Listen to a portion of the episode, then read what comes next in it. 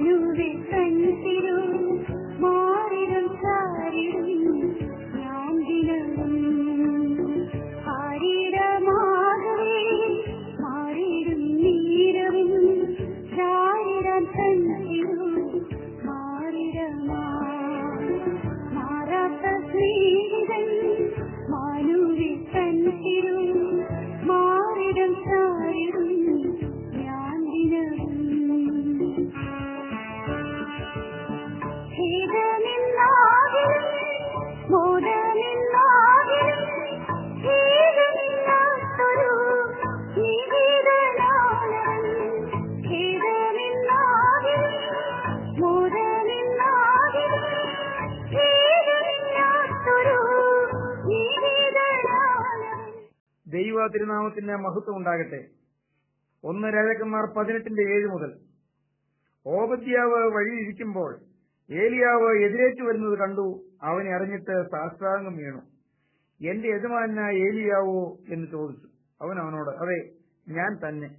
നീ ചെന്ന് ഏലിയാവ് ഇവിടെ ഉണ്ടെന്ന് നിന്റെ യജമാനോട് ബോധിപ്പിക്കുക എന്ന് പറഞ്ഞു.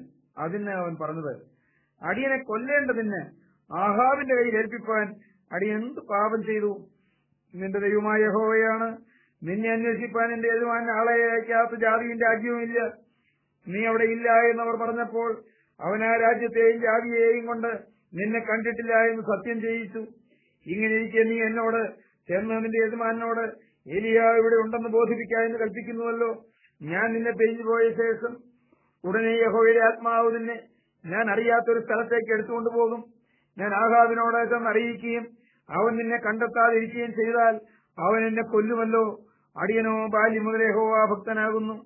ഈ സഭയിൽ യഹോവയുടെ പ്രവാചകന്മാരെ കൊല്ലുമ്പോൾ ഞാൻ യഹോവയുടെ പ്രവാചകന്മാരിൽ നൂറുപേരെ ഓരോ ഗുഹയിൽ അമ്പത് ഇരു പേരായി ഒളിപ്പിച്ച് അപ്പവും വെള്ളവും കൊടുത്ത് രക്ഷിച്ച വസ്തുതയതുമാൻ അറിഞ്ഞിട്ടില്ലയോ? അങ്ങനെ ഇരിക്കെ നീ എന്നോട് ചെന്ന് നിന്റെ യജമാനോട് ഏലിയാവ് ഇവിടെ ഉണ്ടെന്ന് ബോധിപ്പിക്കുക എന്ന് കൽപ്പിക്കുന്നുവോ? അവൻ എന്നെ കൊല്ലുമല്ലോ. അതിന് ഏലിയാവ് ഞാൻ സേവിച്ചു നിൽക്കുന്ന സൈന്യങ്ങളുടെ യഹോവയാണ്. ഞാൻ ഇന്ന് അവന് എന്നെ തന്നെ കാണിക്കും എന്ന് പറഞ്ഞു. ദൈവത്തിന്റെ വലിയ നാമം മഹത്വപ്പെടുമാറാകട്ടെ. ഓപദ്യാവ് ഏലിയാവിനെ കണ്ടുമുട്ടി. ഓപദ്യാവ് ഏലിയ പ്രവാചകന്റെ മുന്നിൽ സാഷ്ടാംഗം വീണു. ഓപദ്യാവ് ഏലിയ പ്രവാചകനോട് പറഞ്ഞു എന്റെ യജമാന ഏലിയാവോ? എന്ന് ചോദിച്ചു. അവൻ അവനോട് അതെ ഞാൻ തന്നെ. നീ ഇരുന്ന് ഏലിയാവ് ഉണ്ടെന്ന് നിന്റെ യജമാനോട് ബോധിപ്പിക്കുക എന്ന് പറഞ്ഞു. ഏലിയാവ് തന്നെ തന്നെ കാണിപ്പാൻ ആഹാവിന്റെ മുമ്പിൽ വെളിപ്പെടാൻ പോവുകയാണ്. ആഹാവിന്റെ മുമ്പിൽ പ്രത്യക്ഷപ്പെടാൻ പോവുകയാണ്. ആഹാവിന് തന്നെ തന്നെ വെളിപ്പെടുത്താൻ പോവുകയാണ്. ഓപദ്യാവ് ഭയപ്പെട്ടു. അയ്യോ ആഹാവ് എന്നെ കൊല്ലുമല്ലോ. ഏലിയാവോടെ ഉണ്ടെന്ന് ഞാൻ ചെന്ന് പറയും. ആഹാവ് എന്നെ പിടിപ്പാൻ വരും. ഇക്കണ്ട നാൾ മുഴുവൻ ഈ കഴിഞ്ഞ മൂന്ന് വർഷവും നിന്നെ തേടി അഹാവ് അനേകം അനേകം പടയാളികളെ അയച്ചു. അവർ നിന്നെ കണ്ടില്ല എന്നവരെ കൊണ്ട് സത്യം ചെയ്യിച്ചു. ദേശം ദേശം തോറും നാട് നാട് തോറും നിന്നെ അന്വേഷിച്ചു. നാട്ടിലും കാട്ടിലും എല്ലാം നിന്നെ അന്വേഷിച്ചു.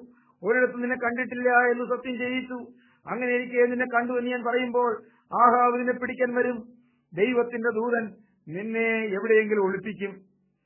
ഓപദ്യാവ് പറഞ്ഞു നിന്നെ ഒളിപ്പിച്ചു കഴിയുമ്പോൾ ആഹാവ് നിന്നെ കാണാതെ വരുമ്പോൾ നിന്നെ കണ്ടു എന്ന് ഞാൻ പറഞ്ഞതുകൊണ്ട് എന്നെ കൊല്ലുമല്ലോ എന്ന് ഓപദ്യാവ് പറയുകയാണ്. ഓപദ്യാവ് ഭീരുവാണ്. ഓപദ്യാവ് ഭയചകിതനാണ് ഓപദ്യാവ് തളർന്നിരിക്കുകയാണ്. ഓപദ്യാവ് തന്നെ തന്നെ സ്നേഹിക്കുകയാണ്. ഓപദ്യാവ് തന്നെ തന്നെ രക്ഷിപ്പാൻ ശ്രമിക്കുകയാണ്. തന്നെ തന്നെ രചിച്ച് കുരിശെടുത്തുകൊണ്ട് എന്റെ പിന്നാലെ വരാത്തവന് എന്റെ ശിഷ്യനായിപ്പാൻ കഴിയുകയില്ല. എന്ന് നമ്മുടെ കർത്താവ് പറഞ്ഞു. തന്നെ തന്നെ ധരിക്കുക തന്നെ തന്നെ പകയ്ക്കുക തന്നെ തന്നെ ഉപേക്ഷിക്കുക തന്നെ തന്നെ ശൂന്യവൽക്കരിക്കുക എന്ന് പറയും. സഹോദരങ്ങളെ എന്നെ തന്നെ ഞാൻ ശൂന്യമാക്കുക.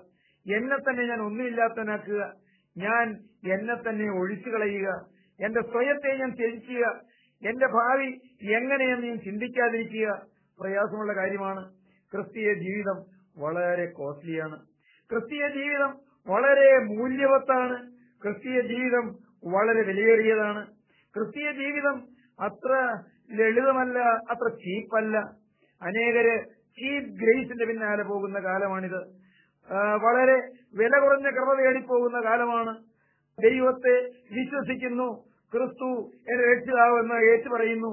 എന്നാൽ രക്ഷിക്കപ്പെടും എന്നൊരു വാക്യം വെച്ചുകൊണ്ട് ക്രിസ്തീയ ജീവിതത്തിന്റെ ഘനഗാംഭീര്യമോ അതിന്റെ റിസ്കോ പേരൻ മനസ്സില്ലാതെ ക്രിസ്തീയ ജീവിതം തൻകാരി ലാഭത്തിനു വേണ്ടി പദവിക്കും പ്രതാപത്തിനും പേരിനും പെരുമയ്ക്കും മാനത്തിനും നിലയ്ക്കും നിലയ്ക്കും വേണ്ടി ഉപയോഗിക്കുന്നതായ ശുശ്രൂഷകന്മാരുണ്ട്.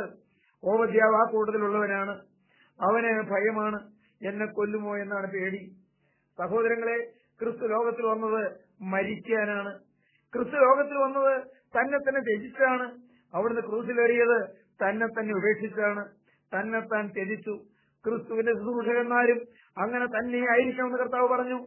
യജമാനെ പോലെയാകുന്നത് ദാസന് മതി. ഗുരുവിനെ പോലെയാകുന്നത് ശിഷ്യന് മതി എന്ന് നമ്മുടെ കർത്താവ് കൽപ്പിച്ചു. ഗുരു എങ്ങനെ ത്യാഗം സഹിച്ചു? ഗുരു എങ്ങനെ ജീവിച്ചു?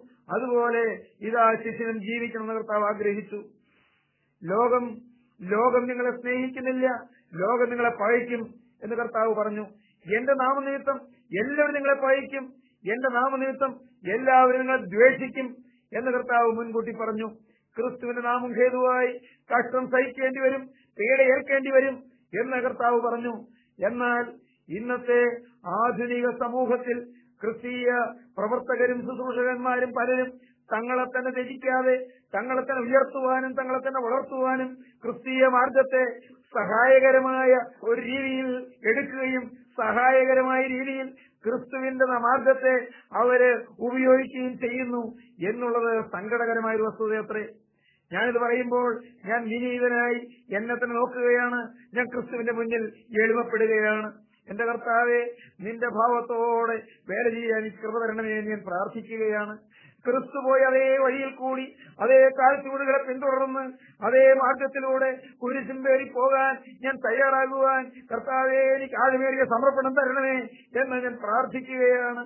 കരുണയുള്ള കർത്താവെ അതേ കാൽച്ചൂടുകൾ പിന്തുടർന്നുകൊണ്ട് കുരിശും പേറി നിന്നാപാത്രമായി ആക്ഷേപ വിഷയമായി സകലരാലും പരിചയിക്കപ്പെട്ട് സകലരും തെറ്റിദ്ധരിച്ച് ഇതാ ഇവനെ തൂക്കുക തൂക്കുക എന്ന് അനേകർ ആക്ഷേപിച്ചുകൊണ്ടിരിക്കുമ്പോൾ ഇതാ മറുപടി ഒന്നും പറയാതെ ആരോടും പരിഭവമില്ലാതെ ആരോടും പരാതിയില്ലാതെ ശാന്തമായി ജീവനുള്ള പിതാവിന് ഹിതം മാത്രം നിവർത്തിക്കണമെന്ന് ഏകവ്യഗ്രതയോടെ മുന്നോട്ട് പോകുന്ന ക്രിസ്തുവിന്റെ കാലടിപ്പാടുകളെ പിന്തുടർന്ന് കുരിശിന്റെ വഴിയിലൂടെ ലഭിപ്പാൻ എനിക്ക് മനസ്സാകണമേ എന്ന് ഞാൻ പ്രാർത്ഥിക്കുകയാണ്.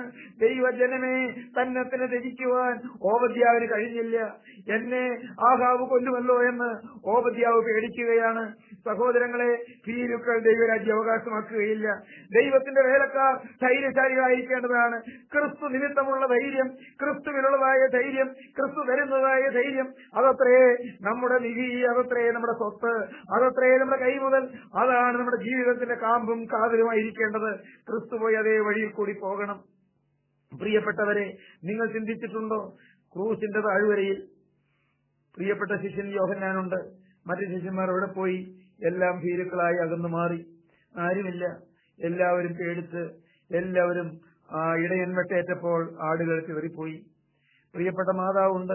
കരഞ്ഞുകൊണ്ട് ഇതാ കുരിശൻ താഴ്വരയിൽ ഏങ്ങലടിച്ചുകൊണ്ട് കിടക്കുന്നു. പാവപ്പെട്ട മഗ്ദല അറിയാമുണ്ട്. നന്ദി നിറഞ്ഞ ഹൃദയത്തോടെ എന്റെ നാഥനത് ഭവിച്ചല്ലോ സങ്കടത്തോടെ കരഞ്ഞുകൊണ്ട് കിടക്കുന്നു. എന്നാൽ താഴെയുള്ള സമൂഹമോ അതിൽ യഹൂദമത മേധാവികളുണ്ട്. യെറൂസലേം ദേവാലയത്തിൽ മഹാപുരുഷന്മാരുണ്ട് അതിൽ ന്യായശാസ്ത്രിമാരുണ്ട് അതിൽ പരീശന്മാരുണ്ട് അതിൽ സദൂക്യന്മാരുണ്ട് അതിൽ ഈ യഹൂദമതത്തിലെ മുമ്പന്മാരും ആ സന്നദ്ധി സംഘത്തിലെ അംഗങ്ങളുമായ അനേകമനേകം പ്രാമാണിത്വമുള്ള ആളുകളുണ്ട്. അവരെല്ലാം അവർ രസിച്ച് ചിരിക്കുകയാണ് ഇവനെ കൊണ്ടുള്ള ശല്യം തീർന്നല്ലോ എന്ന്. ഈ യേശുവിനെ കൊണ്ടുള്ള ശല്യം തീർന്നല്ലോ. ഇതാ അവൻ കുരിശിക്കപ്പെടുന്നല്ലോ. കുരിശ് ആണിയടിച്ച് തകർന്ന് ഏതാനും ഏതാനും സമയത്തിനുള്ളിൽ അവൻ തീർന്നു പോകുമല്ലോ തീർന്നല്ലോ. അവനെ കുരിശിന്റെ പിടിയിൽ ഒതുക്കാൻ കഴിഞ്ഞല്ലോ. കുരിശിന്റെ മരക്കഷ്ണത്തിന്മേൽ ആണികളിൽ അവനെ ബന്ധിക്കാൻ കഴിഞ്ഞല്ലോ. തീർന്നല്ലോ അവനെ കൊണ്ടുള്ള ശല്യം എന്നോർത്ത് അവരിത് സന്തോഷിച്ച് ആർപ്പെടുകയാണ്.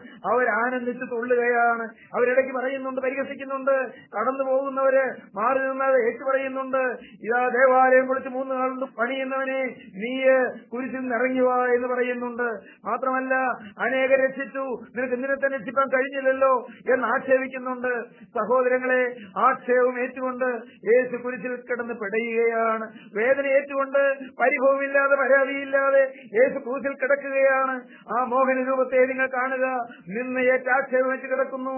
യേശുവിന് വേണ്ടി വാക്ക് പറയാൻ ആരുമില്ല.